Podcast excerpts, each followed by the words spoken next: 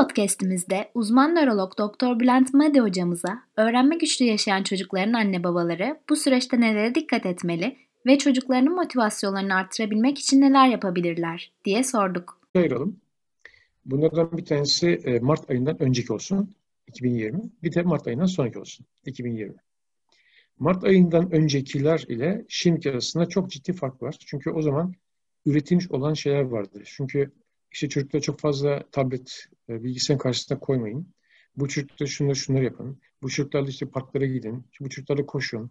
Bu çocuklar mutlaka sosyal ilk koyun derken küt dedi. Mart, Nisan, Mayıs, Haziran, Temmuz 8-9 aydan beri evde hapis kaldı. Bu çocuklar ne oldu? Gerilediler.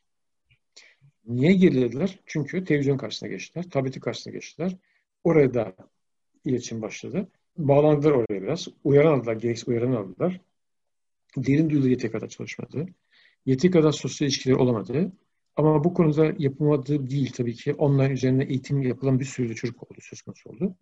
Ama e, bu çocuklarda en çok bizim Mart'tan önce söylediğim şey ne olursunuz lütfen tablet karşısında bu çocuğu tutturmayın. Bu çocukları oyun aracılığıyla eğitmeye çalışın demiştik. Ama Covid'den sonra o lafımızı birazcık geri almak zorunda kaldık. Esas bu öğrenme güçlüğündeki bombanın e, patlayacağını ben Mart ve Nisan aylarında eğer beni izlediyseniz söylemiştim. Dedim ki Eylül ayında, Ekim ayında, Kasım ayında öğretmen ve aile çok büyük sıkıntı çekecekler. Şimdi Mart ayından bahsediyorum.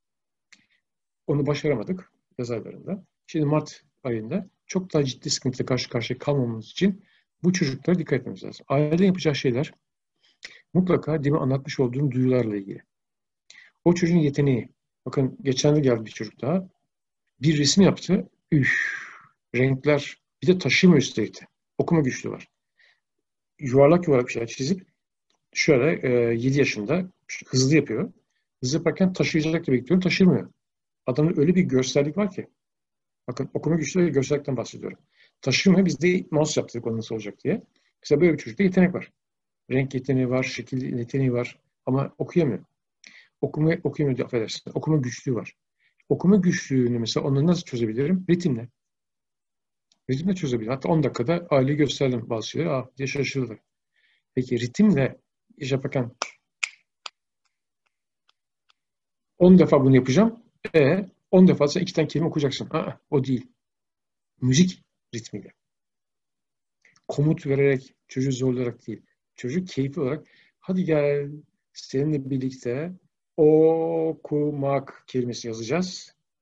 Ama müzikle birlikte. O kumak diyeceğiz. Eğer böyle bir de müziği de işin içerisine katıyorsak eğer yani kendi uydurma müziğimiz değil de müzikle birlikte bakın nasıl geçtiğini görürsünüz. Mesela ben müzik eğitimini okul öncesi eğitim sistemine koyduramadım. Okul öncesi eğitim bölümünde e, sistemde ben görevliydim iki sene önce. Onu koyduramadım. Çünkü o zaman bu özgür öğrenme güçlü o kadar gündemde değildi o dönemlerde. Şimdi mutlaka müzik koymak gerekiyor. Kesinlikle. Müziksiz beyin gelişimi olmaz. Müzik